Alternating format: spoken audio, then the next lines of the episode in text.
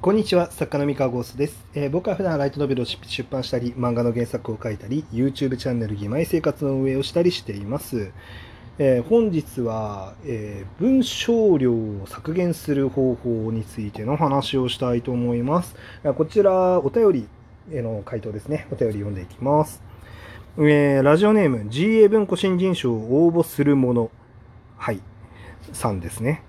えー、で、GA 文庫新人賞の締め切りが迫ってきました。えー、物語自体はほぼ完成したのですが、応募規定枚数を大幅に超えてしまいました。えー、どこを削ればいいのか、どこを修正すればいいのか、完成したのはいいのですが、路頭に迷っています。どうしよう。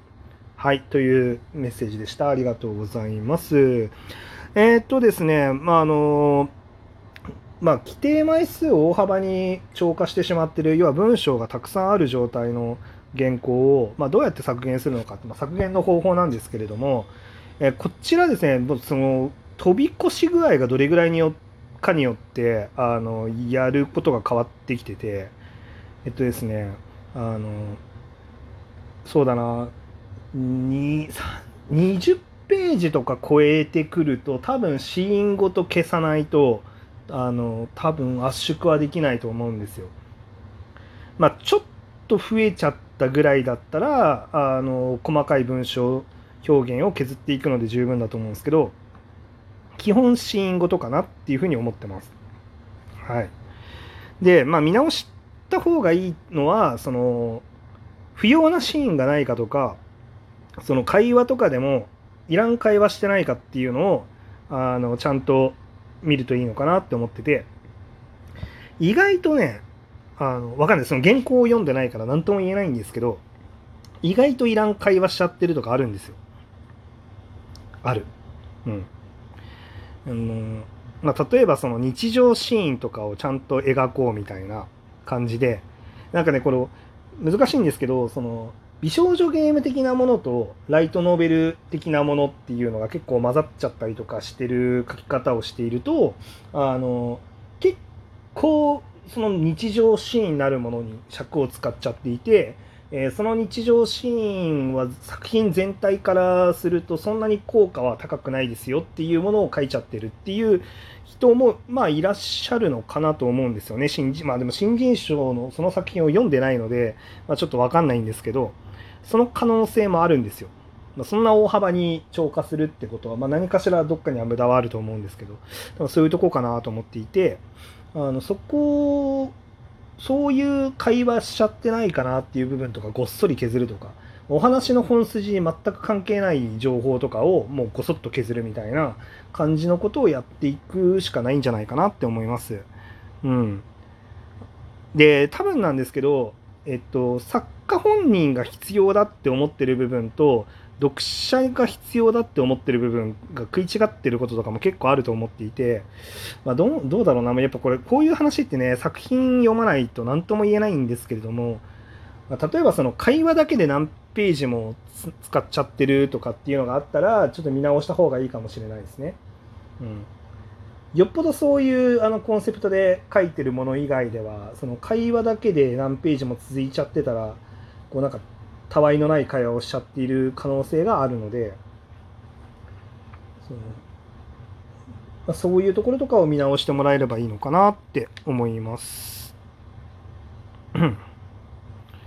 まああのもったいないと感じるかもしれないんですけどそうですね。あとはあの開業をガンガンに詰めるっていうのも一つの手であのほぼ開業しない。あの字の文とかその読みやすいように一行あの折り返さないように一行ごとにこうなんか一文一行みたいな感じでこうやってると結果的にこうページ数が多くなったりとかするんですけどあのもう新人賞の原稿だからって言って割り切ってめちゃめちゃ詰め詰めに書くっていうのも手ですね。あの字の文字の文はもう開業しないみたいなそのそれも手です。あの、ページ数を収めるために。それを丁寧にやっていくと、もしかしたら結果的に10ページぐらい削減できるかもしれない。で、あの、ぶっちゃけその新人賞の原稿とかって、レイアウトの読みやすさって一切勘案されないはずなんですよ。あの、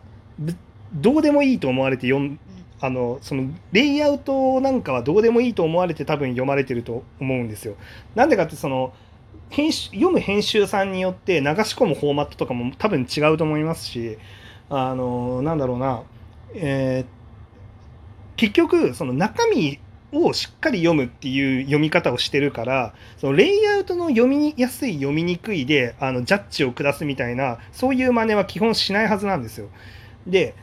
あのどちかっていうとちゃんと内容が面白いよねっていうことを重視するからある程度こう、まあ、よっぽど読みにくい感じにならなければ字の文とかで無駄に開業しちゃってるところがあったらもう開業を詰めちゃって開業しませんっていうあの結構そのウェブ小説とかだと開業をガンガンやった方があの読みやすいよねって言って開業をガンガンすること多いと思うんですけど応募原稿とかだったらそのウェブ小説とはまた違ってお客さんに出す本番のものではないのでもうガンガンにこう開業を詰めちゃってあのそれで中身だけ判定してもらっていざ出版する時に丁寧に開業をあのしていくというかその読みやすい形に直していくっていう風にやればいいんじゃないかなって思います。そうするとなんか結果的にそう5ページから10ページぐらい削減できる可能性もありますね。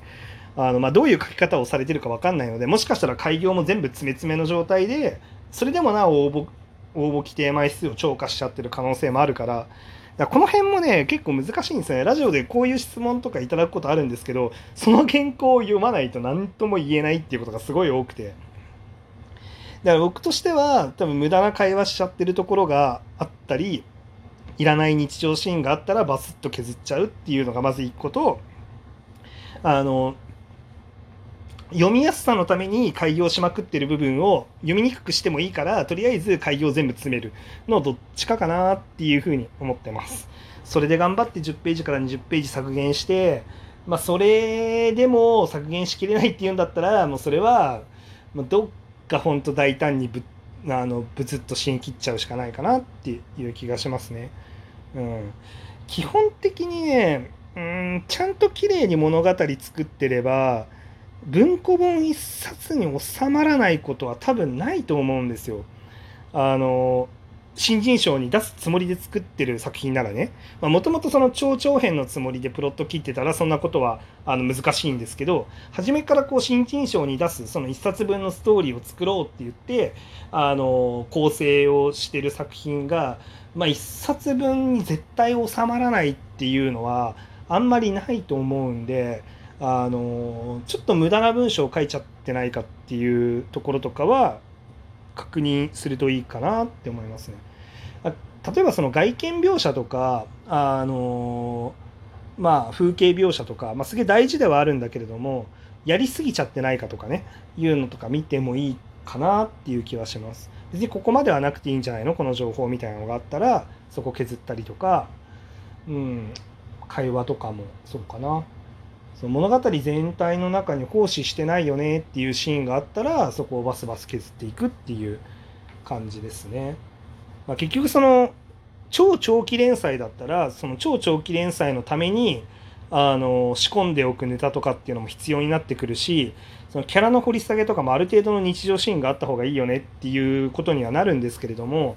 新人賞の応募の段階ではそういうことはあんま考えなくていいかなってって思ってます。どっちかっていうと1本の映画ぐらいのものって考えてもらってあの1時間半とかに収まるために結構スパッと切っちゃってることとかってあると思うんですよ。例えばその主人公とヒロインの、えっと、絆が掘り下がっていくシーンあの掘り下げというかどんどん距離が2人の距離が近づいていきますっていうシーンを映画だと大体ダイジェストで流したりするんですよ。あのーまあ「君の名は」っていうあのアニメ映画があると思うんですけれどもその君、まあ、まだ見て見てなければぜひ見てほしいんですが「あの君の名は」ってあの